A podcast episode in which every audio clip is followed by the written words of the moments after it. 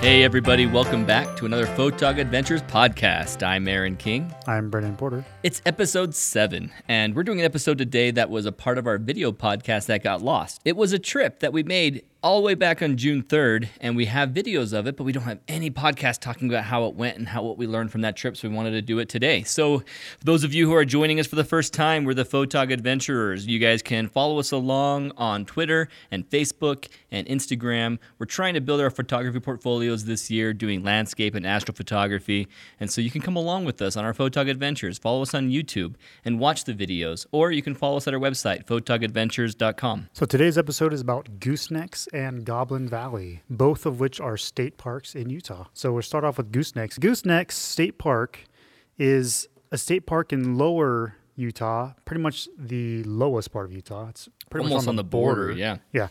Um, and uh, it's near Monument Valley. So if you heard of Monument, Va- Monument Valley, there's some really cool pictures of Monument Valley, like since Ansel Adams. So Yeah. pretty awesome. Beautiful. It overlooks a deep meander of the San Juan River. It's it's very near to Mexican Hat, Utah. So Mexican Hat is pretty much like almost on the border. So It would be in complete, utter light pollution darkness if it wasn't for Mexican Hat. true, yeah, it's a very dark site, really cool. But Mexican Hat lights are facing the direction of the Milky Way. So those are the pictures. Next is the Goblin Valley. Um, Goblin Valley is a really cool place. I've wanted to go there forever since I first heard about it. It's another state park, also in southern Utah, but kind of uh, more westernly. So If you're heading uh, to Moab, you probably go through Green River, and if any of you've been there, you've seen Green River on your way. And if you go west of Green River, you can go down a road towards Hanksville, and on the way to Hanksville is the turnoff for Goblin Valley. Exactly. So yeah, so Hanksville is the nearest town. The eminent feature of Goblin Valley is those hoodoo rocks, So cool. And they are referred locally as goblins. So that's why it's Goblin Valley. Um, which which some of them are really high, but they're all these they're these mushroom shaped rocks that when I was there, it looked like the water was coming down around the head of the rocks and kind of forming these bases. It was crazy Yeah. formations. They can get several meters high, which is pretty incredible. It's awesome. It's, it's a freaking amazing place because you can walk and travel and hike and climb on everything. Yeah. It's not one of those things where it looks awesome and stay back here behind the line and look at it. It's get in there and get on it and just crawl all over. It's a Right. playground for adults and children alike. It's a fantastic place. So, why did we want to go out here? Why did we come out to these areas? Well, first off, I saw an awesome picture of the Milky Way that was over the goosenecks last year. And it was a picture that I thought was so cool, I wanted to actually buy it. And I never wanted to buy a print before, and I thought this would look awesome on my wall because I was really into astronomy last year. So excited about it. I bought a telescope. I got a Celestron Nexstar 6SE telescope. It's my starter telescope. It has a go to feature. I can see things in the deep sky. And so I was thinking a lot about Milky Way, a lot about what we can see out there in the night sky. And so I saw this awesome picture over the goosenecks. It was in Utah. It looked beautiful. And I looked it up, went to their website, and it was just so expensive. It was so expensive to buy a print from Oh, this really? guy. Hmm. I was like, you know, forget that. I know I want to get a DSLR, so let me just go take that picture myself. Hmm. Do you remember like price range? What was it? I think when I was looking at sizes that were over the 11 by 17, I was already in the 200 zone. Oh yeah. And so if I wanted something that was a small print, I could go under 200, but I didn't like that at all. No, you want something large, yeah. Yep. So he was selling it for a good price, which is typical of a landscape photographer and a national photographer. But at that time, I wasn't able to buy anything like that. So I said, hey, you know what? I want a camera anyway. Let's go take that shot myself. And so hmm. always planned to go down on June 3rd. On the full moon of June was the same time that that picture was taken. So I knew I could really replicate it. And then and in that area, we thought, okay, we have two nights that we can try and capture the shot out there at Gooseneck State Park. So we went there first, and if we had any time left over, where else could we go? Should we go to Monument Valley and get some Milky Way shots at Monument Valley? Or, and I found out that Brendan hadn't gone to Goblin Valley before. We said, okay, that's a guarantee. We are definitely going to Goblin Valley. I've actually never been in Monument Valley either, so we do have to go back to that area because there's so we many We drove cool through it there. quickly, but we didn't get mm-hmm. a chance to really enjoy it. Right. So the area of Goblin Valley is right now working towards a international dark sky park designation. And what that means is the International Dark Sky Association will give designations to locations that have done extra work to make themselves a dark sky spot. Now, this one's a park. International Dark Sky Association will award sanctuary, community, reserve, or park. And so it could be an International Dark Sky Reserve. It could be an International Dark Sky Sanctuary. And right now, Goblin Valley State Park is trying to become one of their International Dark Sky Parks. And so the way they do that is being in an area that's low light pollution, for one. So you can't control that. And if you happen to be in an area like that, great. Hit box number one. Then, if you go ahead and make sure that all of the lights in your park are specifically careful to not shoot any of the light, flood any of their lights upward you have these caps and these basically like hats over your lights mm. that direct all light down. So if you have to have any light whatsoever near an area that is traveled for bathrooms or traveled for just, you know, there'll be foot traffic there at night and you can't make it completely pitch black. If you have to have any lights at all, make sure you use these ones that have hoods on top that direct the light down and doesn't shoot up in the air. In the air, it's a waste anyway, and it, it's not necessary. Mm-hmm. Larger cities, if every light did that, we'd have much more Milky Way visible at night, even in a larger area. It doesn't have to be low population, it just needs to have better contained light. And that's the kind of thing that the average person would never ever think about. Right. Light pollution. Like they hear every once in a while, but they never really know like what's a solution for that. You hear the word pollution added to it, and they just still don't click with them that mm-hmm. it's a mm-hmm. negative thing. Mm-hmm. It's messing with animals and their migration patterns. It's messing with people and their own nighttime patterns, just because it never gets really all that dark. Especially in big cities. Wow, so much oh, light. man, places like New York and such. And we're just not as connected with the universe around us, the galaxy that we can see at night. We're just not connected. There are people who have never seen the Milky Way, and it just amazes me. Mm-hmm. I've seen mm-hmm. it so mm-hmm. much. It's funny because now I see these lights along street sides, and I think, oh man, that top part is just a full globe, and the light shoots up as well. It doesn't have to. These are really cool looking on our streets, but if the street light had a cap and a hood and then came down, I wouldn't lose anything as a person walking on the street. Mm-hmm but we have them everywhere where they're just a full globe, light shining 360 degrees. Right. Why does it have to do that? It doesn't. And if it didn't, if we maintained that on a city level, we could see the Milky Way right here. Ah, it's so disappointing now when I see that. I used to not think twice about it. I thought it looked awesome. But now right, right. I'm all sorts of crazy about it. I'm like, no, what a waste. Ah, what a waste. That's a waste. They could fix that. and so I point that out all the time. So I'm excited as a guy who lives in Utah that we have all these places that you can have international dark sky designations like Natural Bridges National Monument, one of the first ever. Hovenweep National Monument, Canyonlands, Capitol Reef National Park is a gold tier international dark sky park. We have the Dead Horse Point State Park, which I've never been there either. Oh, yeah. It's just off in Moab, so I have to go check that out. And then the last one is this small park that's up in Weber County called North Fork Park. And this area isn't as dark of a sky as these other ones, but because of all their work that they've done, the third element that comes into this is whether you have an astronomy outreach for the community. Oh. And so if you're oh. teaching astronomy, you're taking care of your lights and teaching about lights with hoods and blocking that light and not going and flooding the air for no good reason they will give you a designation. So and actively doing working on it. Yeah. Yep. So this is a bronze tier International Dark Sky Park because it's in a little bit of a light pollution, but because of all the work that they've done, they got it designated to them back nice. in 2015. Nice. And there's several in Utah that are declaring it more because we have an awesome location, awesome population, and you know Goblin Valley someday they could be called that, and I wouldn't doubt by this time next year that they get it. Mm-hmm. So, talking about goosenecks first, this awesome place that we came to, one of the timings that was awesome about this weekend is that Saturn and Earth and the Sun were in an awesome position to see Saturn. What happens every year is the opposition of Saturn, where the Earth passes between the Sun and Saturn. And so, with this time, the sun is lighting up all of Saturn's face that's facing towards the Earth. It's a beautiful time to see it, and we are closer to Saturn at that time than any other time during the year. So, Earth is closer to Saturn. It's awesome to see. It's very well lit, and it's the best time to look at it in a telescope. And so, I brought my telescope out there, and we were getting a chance in this very, very dark site out there at Goosenecks. We've got our cameras already going on time lapse, another camera that I'm going out every 20 minutes and taking a few more shots with. And then in between that, we have my telescope out, and that was a blast. Now, had you seen some of those things in the telescope before? Now, I've seen Saturn before in my own little dinky 70x telescope.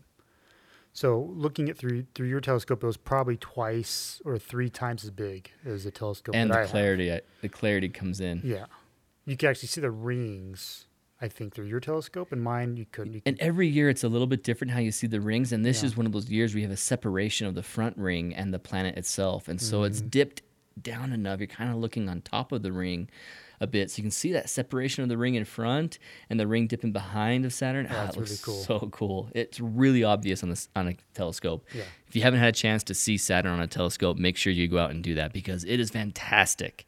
We also saw the Dumbbell Nebula and we looked at Andromeda Galaxy. Now that is just a big big galaxy in the sky. It would be wider than the moon if you could make out all of the galaxy with your naked eye. But with the telescope, all you see is that brightest, brightest core of the Andromeda Galaxy. And it looks cool. You can see it, and that's nice to see. We also saw the Whirlpool Galaxy, where there's two galaxies coming into each other. One's kind of eating the mm. other bit of the other galaxy. So you see this awesome S swirl going from one galaxy to the other. Yeah, that's pretty pretty amazing. Yeah. And you saw Jupiter, all of its moons, and so it was an awesome night to look at stars. The sky was still, the clouds were awesome, the seeing was fantastic, and the transparency was great. And so it was a good time to look at it because typically you get a little bit of wobble as you look at the planet. It kind of seems to have a, a liquid layer that's moving on you. But transparency was fantastic that night. And so we really scored being out there at Goosenecks and having that telescope out. Yeah, I mean we get we got there at a perfect time because we went there specifically for the you know the the clear sky. Um, when we got there, it was about sunset. Um, I didn't get to, get to see too much of the area. I don't feel like I think the sun That's was setting pretty fast, so I took a few snap. I'd snapped a few pictures of the sun setting and stuff like that. But it was really wispy clouds, and then they just completely vanished for the nighttime, which was perfect. Um, but the interesting thing there, that for me is I had I had perfect cell signal. I think I had like Oh, four yeah. or five So bars of on 4G, and I'm like, how in the world do I have this perfect reception in the middle of nowhere? right?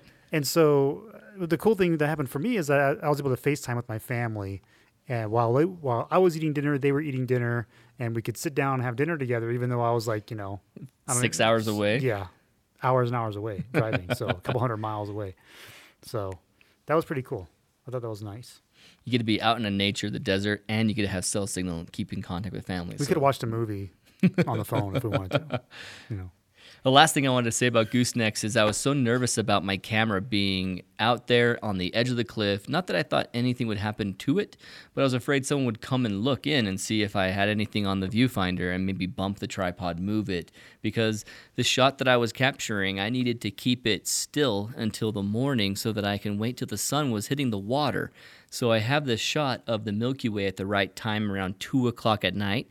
And then I was waiting for that time in the morning towards midday where I could have some light on the gooseneck and on the water. Had to wait all night, keep the tripod perfectly still. So mm-hmm. nervous that someone might bump it that I slept right out there on the cliffside with it. I put my cot out there next to the tripod and I had my little battery from Goal Zero that was running my phone and charging it.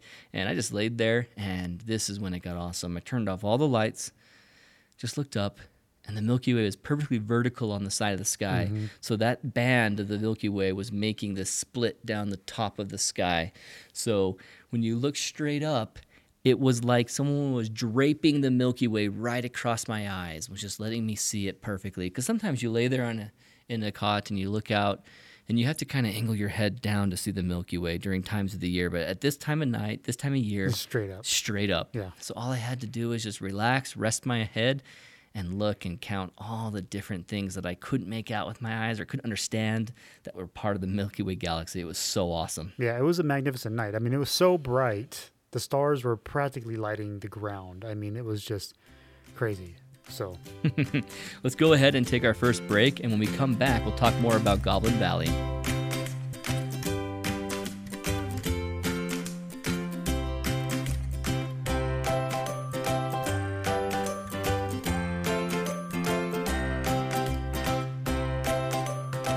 Welcome back to the Photog Adventures podcast. We're talking now about Goblin Valley. Getting out to Goblin Valley, if you've ever been out there, you know it's obviously desert, but it is really hot. It's it's not just desert. There's no coverage. In Goblin Valley, they have a pavilion that lets people have some sanctuary from the sun, and you wish you could get out there all day long and hike it, but because of these hoodoos, most of them are taller than you, but they don't provide any shade. And everything that you're hiking around, climbing, it's easy, easy, easy to get heat stroke and exhaustion out there. And so we ended up being too early to go out right away. Otherwise, we'd have killed ourselves being out there too long. You have to carry tons of water if you're gonna be out that long. And so, best time to be in Goblin Valley: early morning, late at night. Make sure the sun set. You can play out there. I went out there with scouts and we played Steal the Flag in the middle of Goblin Valley. So once the sun went down, up until it was just too dark that we had to risk spraining our ankle on every run, that's when we finally stopped playing. Hmm. And it's great out there at that time when it's not too hot. And I can't wait to go out in the winter and experience a full day of being out there when it's not too hot. I mean, it's it's literally a concrete jungle. yeah, the heat. I think I think why it feels so extra hot is because the heat bounces off of all those rocks. And the rocks aren't like white; they're red, so they're absorbing a lot of that heat from the sun too, because they're darker in color. So yeah. So everything is just warm. really getting Yeah. like an oven in there. So everyone was out there under the pavilion when we got there. Most people were in and out, but staying under the pavilion. So we were waiting for that sunset time to come. We didn't want to get out there too early and get way too exhausted for no reason. We figured, hey, it'd be what, like a half an hour out there. We'll find a spot for go sunset, and would be great. Yeah. So when we first pulled up, one thing that I noticed is that I'd never been there before. So when he pulled up, I was like, "Oh, this is it." Okay, saw a pavilion, saw people there. I didn't see really anybody in the rocks when I first looked out, and so it wasn't until a few minutes later that I noticed that there were people actually out there walking around, not just people like on the sidelines looking at the rocks. And uh, I was a little sleep deprived, so I was just thinking initially, oh, this place is smaller than I thought. You know, like I'm not, it's not really that impressive. And then I looked out there after a few minutes and I saw these people and they looked like ants. they looked like little action figures out in like the park. And I was like, what the heck? Those are people. Those rocks are it massive. yeah, then it just like hit me all at once. I'm like, oh my gosh, this place is amazing, you know. So I then I couldn't wait to get in there, but it was still too hot. So once the sun, I think it was like an hour before sunset. I want to say about an hour before We were sunset. when we finally walked out. yeah we yeah. started going out there and looking for a spot, and that wasn't enough time. No, it wasn't. there was there, there's so many structures, and they're they're very similar, but yet very different. And so when you're setting up a shot, if you want to get a good sunset shot, there's zero clouds in the sky. That was super clear. So we didn't really have that going for us very well for any drama in the sky, but um, you can still get a lot of cool shots with the detail of the rocks and everything going on there. But Yeah, that's, that's a perfect segue to jump ahead into what we learned from the trip and how things went. Because that was one of the things I wanted to talk about was the sunset and how challenging it was. So let's do that and we'll come back. Because the sunset at Goblin Valley, it is a real valley. It is going to be a depression in the rock. And so Yeah, yeah. the sun is going to be blocked in that area earlier than when it gets absolutely sunset red and everything. Unless you have clouds in the sky to paint above you, mm-hmm. the direct sunlight is not going to be in that Goblin Valley area. So the best chance I was realizing I had was when the light was hitting all the rocks just right, making that golden hour hue, take the shot. Then let the sun set a little bit more and paint the clouds with beautiful colors. Then that would be a perfect shot. yeah, That time of year, we didn't have any clouds. wasn't yeah that wasn't our wasn't our break. And so the other challenge I had out there on my sunset shot, like you're saying, we had an hour to find a location, and I could not find a location no matter how much I tried. I was jumping around rocks, climbing on rocks, and I I kept pulling my camera out, getting the tripod going, and, and framing my shot, thinking, okay, this looks good. But my eyes were seeing contrast where the camera was just not. That sunlight was mm. behind everything.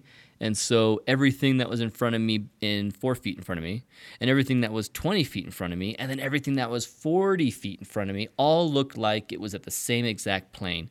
It all looked like it was about 10 feet in front of me and was a solid shape. It yeah, so it's hard to get that real good um, depth. di- yeah, the depth of the different objects and stuff because they're all kind of the same height and the same Yeah. texture, same color. And it's just, yeah, it was just really hard to get something that looked really good. Um, obviously, there's an area out there in Goblin Valley that's perfect for it, but in that one hour attempt that we thought we had given ourselves enough time, Yeah, we picked like one spot. We tried to go all the way around that, around that spot, but it just wasn't really working out very we good. kept working our way back, go this way, go that way, climb up, climb down. Uh, everything wasn't turning out. And so when I was trying to find a sunset shot looking towards the sun, it wasn't the right thing. So the, what I'm learning from that, is I'm gonna go back. I'm gonna try and find something with the sun off to the left or right of my oh. camera and focus on what contrast I can see with the rocks being hit by the sun, casting shadows, giving me the depth that I'm looking for. Yeah. Looking into the sun was practically impossible. We came out with one good picture of looking into the sun, and that was your HDR shot. Yeah, I was actually fairly happy with my HDR shot. I guess I got lucky. I feel No. I feel like I got lucky in that spot. Like I found a spot and there's just enough stuff going on. I was like, yeah, this might work, you know. So I tried it, and after processing, I'm like, yeah, that actually turned out better than I thought it was. So- After the full night of the goosenecks, where we had the exact same shot really for all three cameras, I was really trying to find a different perspective in Goblin Valley. So you found that area up top, and I was going to go to another spot to try and capture something different and unique from mm. your shot, and it mm-hmm. just wasn't turning out. So let's jump back into the story we wanted to talk about in Goblin Valley because we got lost. We, We got lost. When we were out for our sunset, we were capturing the sunset, not capturing, capturing, making whatever we could out of it. And the sun was going down. So before it was totally dark, we decided we would go and scout the area for where we wanted to put our Milky Way shot. Because we had a mm-hmm. chance right now, unlike most trips, where we could navigate the area and the terrain in light and decide, hmm, this is a good composition. And then we'll just put our tripods down and wait for that Milky Way to come up and the night to become dark. So there, there were several different spots we tried to, to explore around, and again, the same problem. Like there's so many similar structures, and they all have the same basic features, and but there's these, but there can be some major differences too. So it's just really, it's kind of a challenge to find a place that you really are happy with to find, especially for the Milky Way, because we're like, okay, we think it's coming from this direction, and you know, we want to see what kind of rock features we want to have in the way and stuff. Uh, yeah, in and most shots. of our shots for months for our astrophotography, we knew where the Milky Way was, but we had a challenge of finding something interesting to put to in front be of it. in front of it. Yeah, yeah, Here, we were surrounded by things that could be in front of it, and then we started getting picky. And it wasn't just being picky, we realized it wouldn't work. You'd get this shot, you get this frame set up where you have the goblin in frame, but then it was sort of in a tangent with the deepest background rocks. And so you try and get closer to that hoodoo, and then it would break the tangent of that horizon plane, but then it's covering, you know, one third of your image, and now your Milky Way is kind of getting blocked. And Right. so Yeah. it wasn't working out. yeah. So I mean, it was an interesting challenge for sure. I found myself getting as close as I could and not working out, pulling back and feeling like it was too small in my image, or they're just the hoodoos were weird sized and didn't reach far enough up for me, or they were too too short for me, or then they ended up being too overbearing. Yeah, because some were really tall, and there were some really high walls Oh, in the that we had to, yeah, in the back, uh, facing um, us, between us and the Milky Way, and so we had to figure out a way to get far enough back so we could minimize that huge high wall. Yeah. And so, I mean, there was some definitely some interesting challenges there, and I found myself a little alcove of of rocks, and so I set up base there, and thought that this might be a good starting point for me. And when he was over in his alcove, I had gone around looking, looking, and I knew I liked this shape of hoodoo. There was this one particular shape that looked like mushrooms and houses for the Smurfs. And I thought, I don't want it to be entirely by itself. I need a group of them and see if I can find a group. And I kept wandering, wandering, looking. And close to his alcove, luckily, was this group where there was a wall of them on my left, a gap with two a little bit more in the distant, and then there was one by itself on the right. And I felt like, yeah, this composition could work out. Yeah, great. it was a really cool structure, and I didn't really even see that one. I was kind of focusing on my little area, and yeah, so So we went ahead, sitting in that spot, trying our composition out in daylight, and felt comfortable. Yeah, yeah, this is at least the first shot we'll try once the night comes. Mm-hmm. And then I looked to him and yelled, "Hey, I need to go grab a couple more pieces of equipment. I don't have my light painting flashlight. Let's leave our tripods here and go." can come back to him. And so we thought, yeah, okay, let's bring our cameras and make sure they're safe, but we'll leave our tripods. We'll find them easy. We're talking the sun has set, it's below the horizon enough that it's starting to get dark. You're not seeing shadows anymore. Everything's in shadow. Our eyes are adjusting to the dark. It hasn't quite gone down enough that the sky is dark. And so, well, we know the spot, we know where we're heading. Let's walk back to the pavilion. And there were other people there, in the park still. So that's why we didn't really feel comfortable leaving our cameras on the tripods. Is we want to take them with us because tripods, you know, if we lose one, yeah, it'll suck, but you know, it's not our camera. At So- least it's not our camera and everything else attached to it. Right. So we walked a few steps away from our tripods, and I thought we should probably put a pin in your phone. Yeah, you on the realize that because uh, this is dark and this is crazy. I've never been here before, and it's like a maze now. Let's give ourselves a landmark, something to Yeah. help us find ourselves. Yeah. So we did that and said, okay, surely we can find ourselves back again. Put the from- pin from in the here, map so- on my iPhone. We could see where we are in the park. We're we're really like two to five minutes away from our car, so it's not gonna be that hard to find. Right. Except if you see the video on YouTube, you or on the website, you will notice that we had a heck of a time finding. It took us more than 30 minutes to find our tripods. We went back to the car. It became completely dark at that point. We grabbed all our gear. We ended up talking to some guy who was there working with another astrophotographer who was doing a time lapse and talking to him, making sure that we wouldn't be in his frame too much, telling him we, we will be light painting our pictures. And so there will be lights over here. And so he said, okay, if you guys are over in that area, we'll, we'll do more of our time lapse over on this oh, side. we were very far from that. I don't even think we picked up a single. I can't even see him at No, all. I never found him again.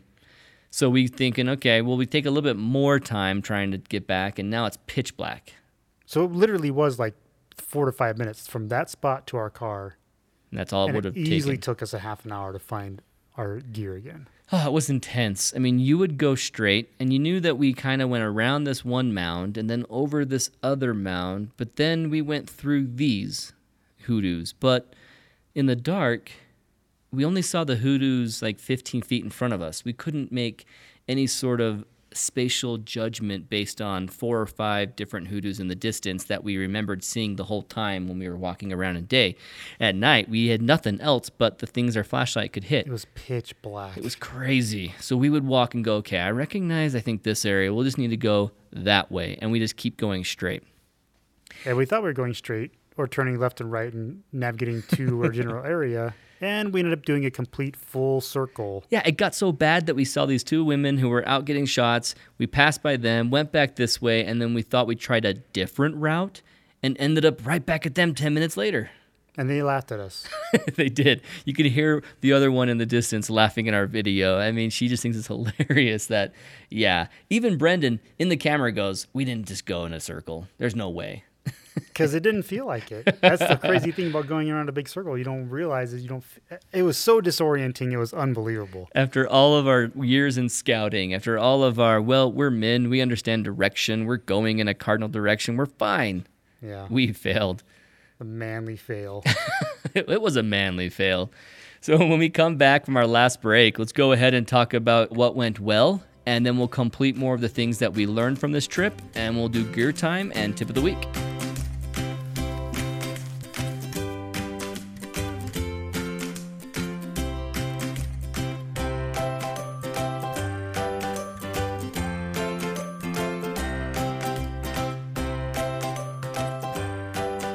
Welcome back to the final segment of the Photog Adventures podcast. We're going to talk about what went well and what worked with us. So let's go ahead and start with you, Brendan. what went well for me photographically, the gooseneck is just such a cool, like object, just sunken into the ground. This big river at the bottom.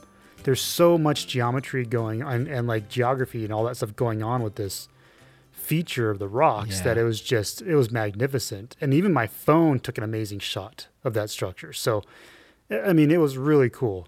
But that's really kind of all there is out there, you know. So you can take a really good shot of that and be on your way, really. you But wandered around at night to capture a different Milky Way shot, and you had to get creative just to get it. right, and so I started getting creative with the milk because you were out there, you know, working on your stuff, and I thought, oh, I'll walk around. I go to the bathroom, and I saw this the guard gate or the guard house, and I thought, oh, that could be kind of a cool object in front of It's my something. Milky Way. And so I was able to compose a shot with that. I think it turned out pretty well. I was one it's a good shot. And then um, I set up my camera to do a time lapse at the end of the night, and that was pretty awesome. Yeah, it really was.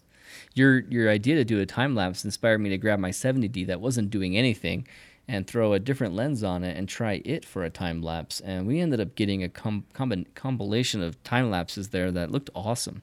Yeah, I was lucky to get a shot, and well, it was still before the sunset of the ground, and so I got a nice clear shot of the ground, And then I was glad that I didn't touch my tripod at all until after sunset. And the Milky Way came up, and I started doing a time lapse. It was awesome to go back in my pictures and see that ground plane that I can just superimpose right over the dark. I mean, it's just The nothing. dark lower Just- half. Yeah, just nothing, just black. You know, so being able to actually superimpose the same exact ground over it, it was beautiful, and it worked out really well. Absolutely an awesome tip because I made the mistake with my 70D of not capturing anything before the sun went down. And so my time lapse entirely is upper half stars, lower half black. Mm-hmm. Nothing. And it's not even nearly as cool next to your time lapse because I don't have the foreground subject even lit at all.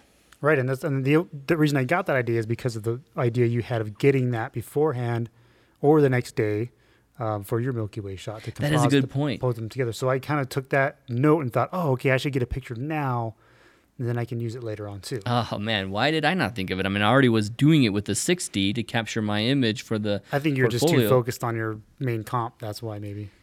Yeah, that makes sense. That other camera doing a time lapse was a secondary thought. Mm-hmm, And that composition of doing the midday shot really worried me. My idea was I'm going to go around 7 o'clock, I'm going to capture a blue hour shot of this terrain, and then I'll use that with my night shot.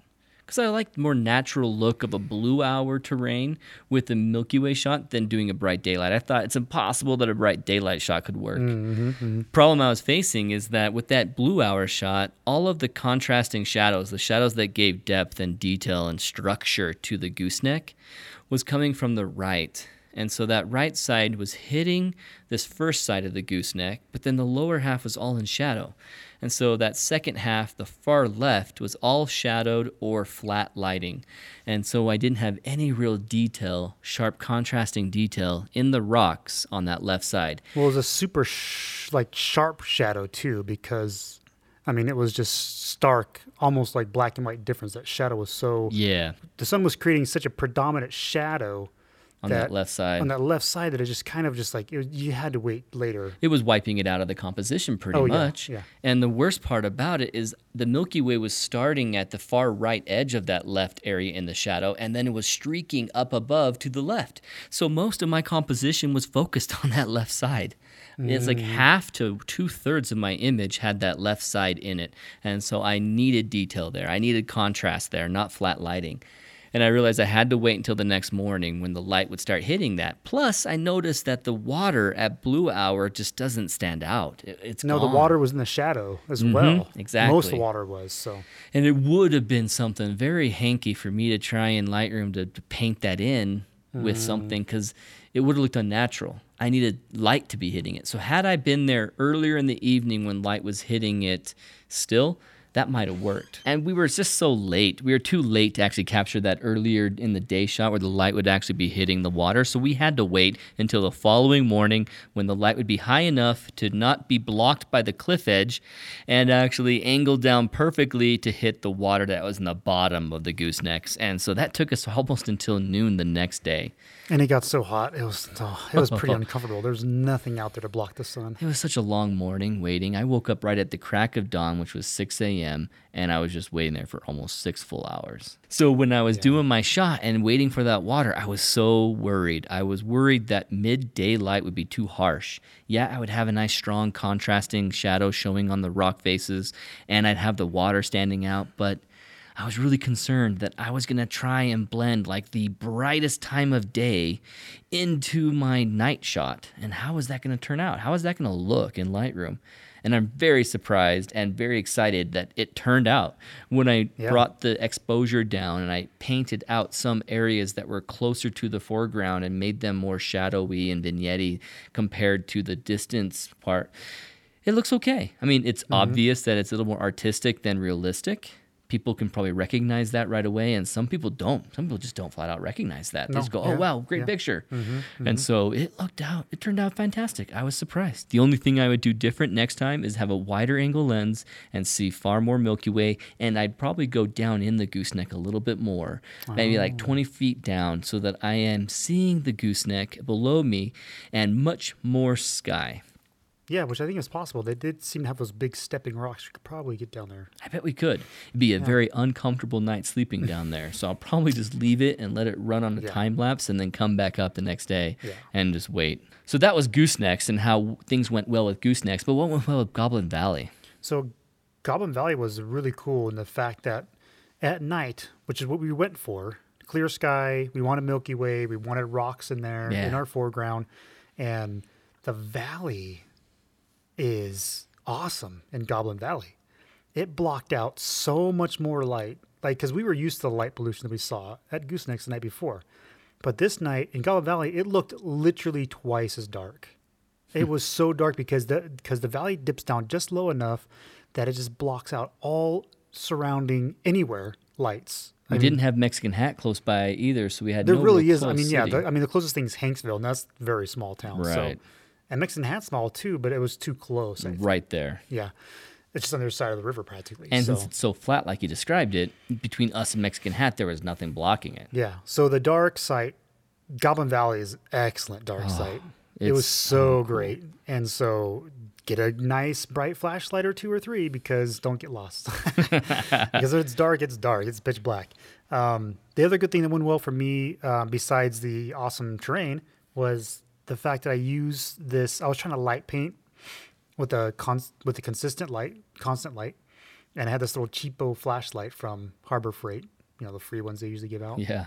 or two dollars or whatever. So if you buy it, and uh, it was just so harsh, you know. And I was trying to like, I was trying all these different things to get the light to bounce off of rocks or to kind of like tuck it under a rock, so it kind of looked like it was indirect lighting and stuff. And it just nothing was really quite working out the way I wanted it to.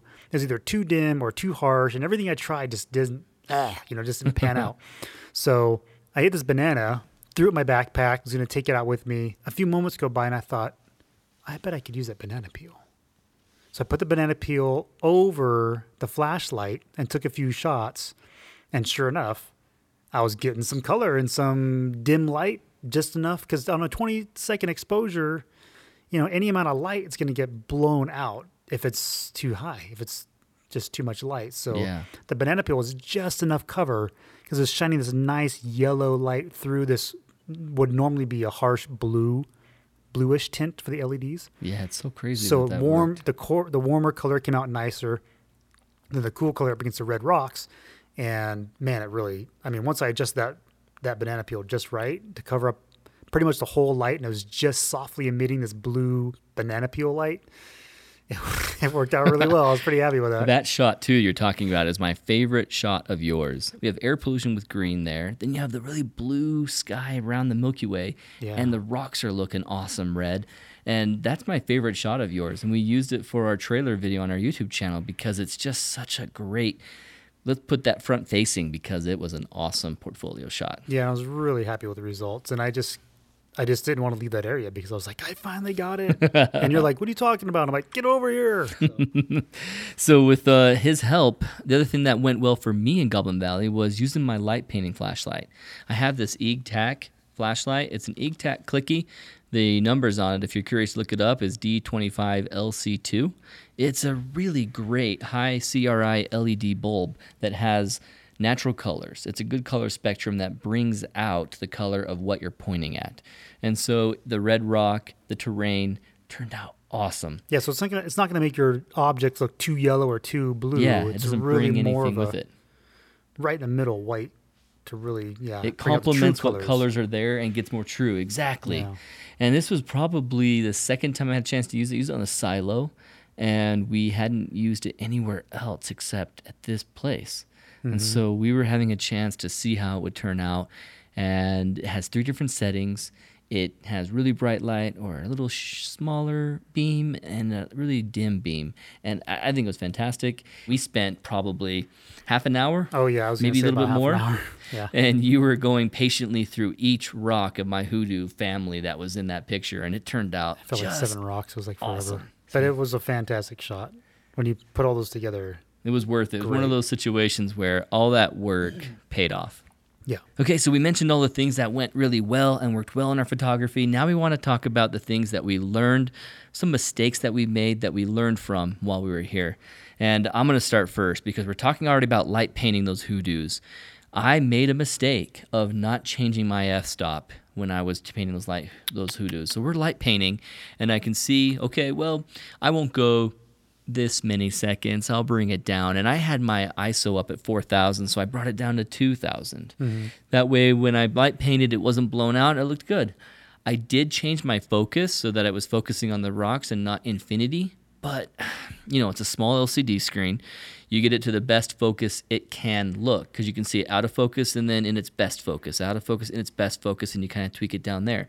You don't get to see is it in incredible focus or is Yeah, it just the- in focus compared to out of focus? And that's the tough thing about being there is you're you're in the moment and you're excited to get your shot, but sometimes you can miss on little details, especially at night. Oh, it's man, such yeah. a challenge because you've got to figure out a way to shine your light on an object, focus on it, and then and then you've got all the nighttime settings to figure out too. ISO levels and your f-stop and your exposure time and Right. there's so many little things to like navigate that it's easy to miss something. you know? and I'm pulling you away from your camera. You're having to light paint for my shot.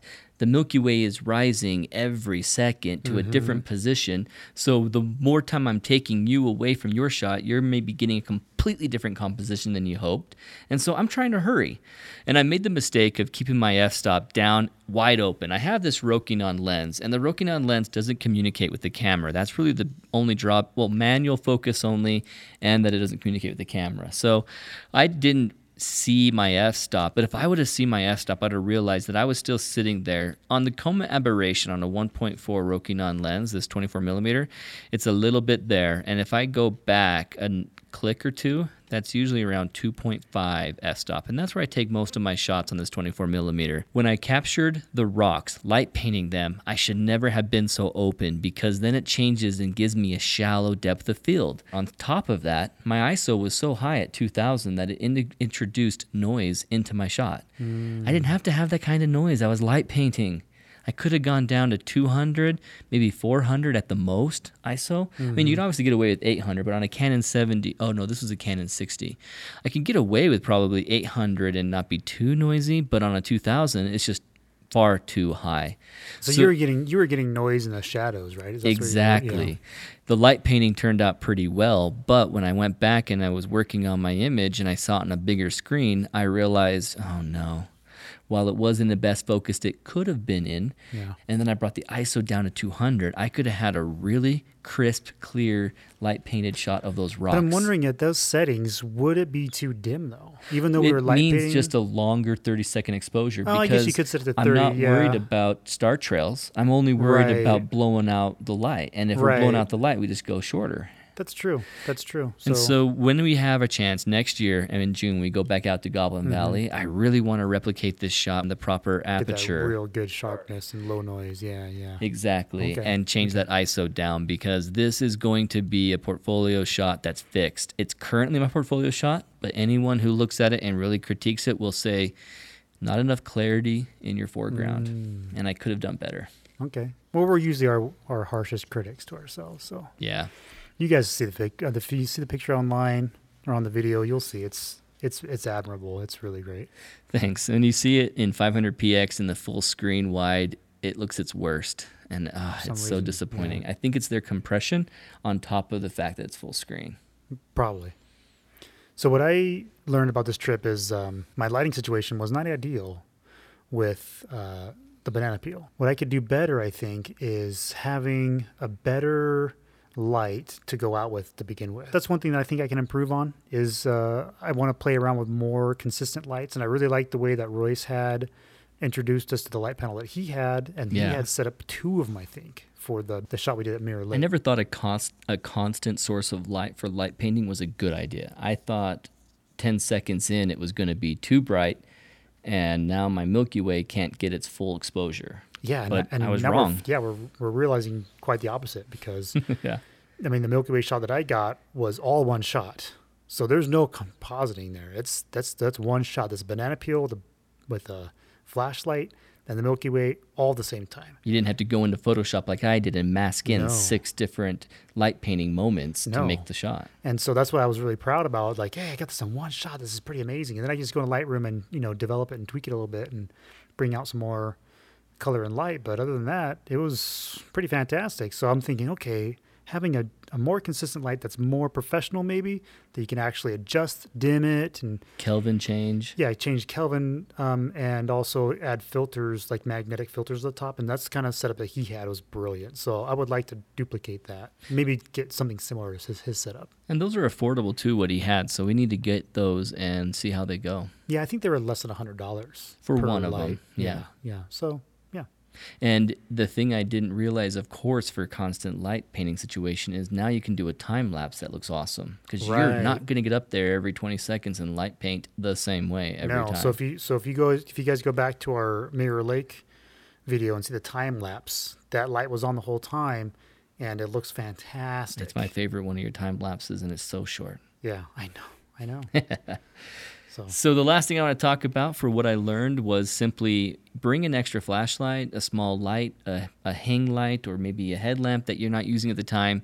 And if you do plan on bringing your tripod to a location and then go back to it later, leave that light going. I thought maybe some glow sticks would be cool. You can put underneath your tripod so you can find it later. I've seen the tip before with Elia Locardi, who's in a video with Fstoppers and he says that he put three rings of those little wristbands that are glow in the dark that you crack and they become glow sticks.